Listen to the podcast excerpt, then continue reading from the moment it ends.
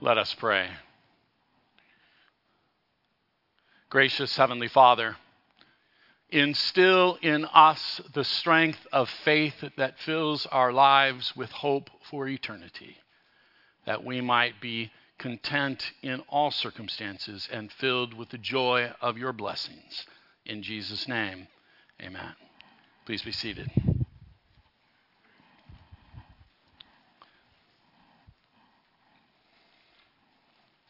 One of the members of the church I served, a beloved member, not really very old,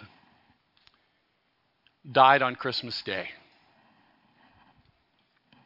A week or so later, we had his memorial service, and I was standing in front of the pulpit and there were some members uh, in front of the front pew having a conversation before the service started.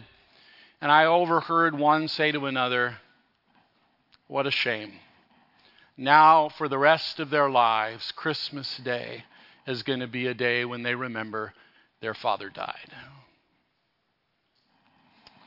A few minutes later, doing what pastors do, kind of running around making sure everything was ready, I was at the back of the church standing behind the soundboard, and some of the children were there. And I heard one child of this man who died say to another, Isn't this amazing? From now on, Christmas will be the day our Father entered heaven. Now, if I had made that story up, you know, it would probably be just a, a good analogy. Uh, it, would, it would illustrate the, the different perspectives one might have on death and loss and grief and eternity and salvation. But this story really happened. And it is my hope for us that when we think of those who have passed before us, when we are experiencing the grief of loss, that we might also remember, like these young people, this was the day my loved one realized the truth of heaven. May God bless you as you consider that. First John says this See what great love the Father has lavished on us that we should be called children of God. One of the struggles we have sometimes with all saints is the question of who are they? Or maybe more importantly, am I one? Uh, and when we think that sainthood is something to be earned through what we do and what we believe and how we've served others or done miracles or uh, who knows what other kind of you know definition we want to put on that then most of the time our answer is surely I am not a saint. Surely I do not qualify for sainthood. But I remind you on this All Saints' Day of the great love the Father has lavished on you by declaring you to be saints through the death and resurrection and our faith in the Lord Jesus Christ. You, brothers and sisters in Christ, are saints of the Lord. We want to remember that as we continue to go forward through this day, and indeed as we continue to go forward through our lives, because the truth of the matter is that sainthood does not mean the end of struggle. We are saints in Christ not by merit, but by faith. Pastors have sort of different philosophies or expectations for how we lead memorial services. I remember once uh, another member, same church I referred to previously, this was like the guy, the guy who was the clear lay leader, leader of faith, head of the deacons, former president of the congregation, leader of Bible studies, incredibly kind and beautiful, wonderful man who said to me on his deathbed, Don't you dare preach about me at my service. Tell them about Jesus. Well, that was challenging. But it was also clear that he wanted those who were gathered to remember that his eternity came through the promise of Jesus. And more importantly, he wanted his service to be an occasion where those people who were formerly his students or his co teachers in public school through his life and education would have an opportunity to hear the saving truth of the gospel, even as they gathered to remember his life. When I plan my memorial homilies, I very often try to blend those two realities.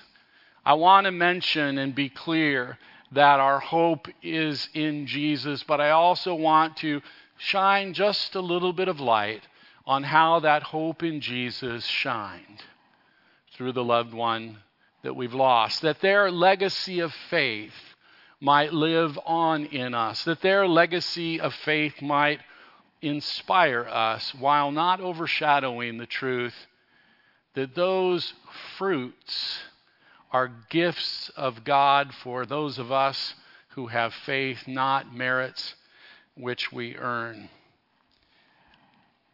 We also remember in the Beatitudes the fact that this list of uh, blessings don't sound very much like blessings. Listen again to Revelation 7. After these things I looked, and behold, a great multitude, which no one could number from every nation and all the tribes and peoples and tongues, were standing before the throne and before the Lamb, clothed in white robes with palm branches in their hands. The multitudes of heaven will be beyond our ability to count.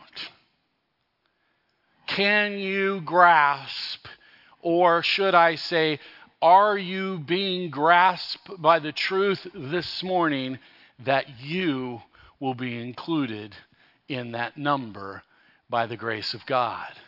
That that is the hope in which we live and the hope in which we pass from this life to the promise of eternity.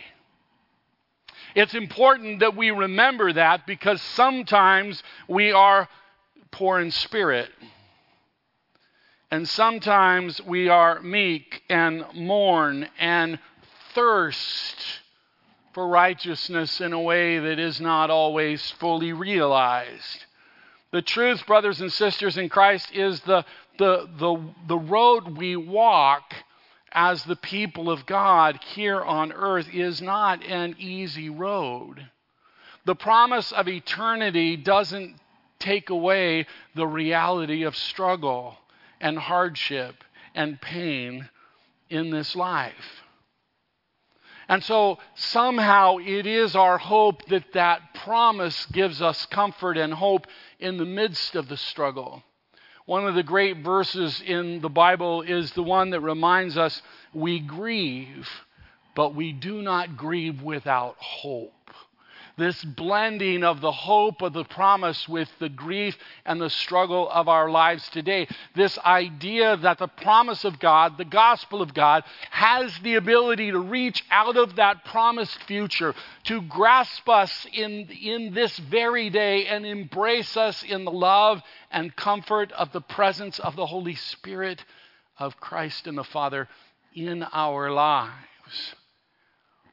That we might be encouraged, that we might be filled with a hope that leads us and strengthens us for today and for tomorrow. I, I, loved the fact that the congregation named my former church Desert Hope because I thought of the wilderness times in our lives and I, I was reminded by the name of the church that even in those wilderness times, we are a people of hope. Now, Some of you might be thinking, Pastor, in those dark moments, I don't feel very hopeful. Some of you might even this very morning be saying, Pastor, uh, that's not me today. And what I want to say to you is that's why you're here. That's why you're here to hear the words of the gospel and the promise proclaimed again, to allow the truth of the promise of God, the very presence of the promise of God in this place to take hold of you, to embrace you, to give you comfort, and to be together with your brothers and sisters in Christ. We walk this journey in good times and in bads, sharing the laughter and the tears. And while we live in a very individualistic culture, here in the church we recognize how often the comfort and the promise and the power of God comes in the smile, in the embrace, in the listening ear of a fellow brother and sister in Christ who has the same promise and in the moment is allowing them to be a bearer of hope to you. May that be your blessing this morning. May it be the blessing you receive as you come to receive Christ anew in the Holy Sacrament, as you share in the less than sacrament of coffee and fellowship following the service, and have an opportunity to simply notice how your brothers and sisters in Christ are doing so that the gospel might encourage them. Listen to the angels of heaven in our Revelations text today. Text today. All the angels stood around the throne and the elders and the four living creatures and fell on their faces before the throne and worshiped God, saying, Amen. Blessing and glory and wisdom, thanksgiving and honor and power and might be to our God forever and ever. Amen. And we're reminded in Philippians when we're struggling and when we're anxious to pray with thanksgiving, let, making our supplications known to God. Brothers and sisters in Christ, we do not walk alone. God is with us. We are on this journey together.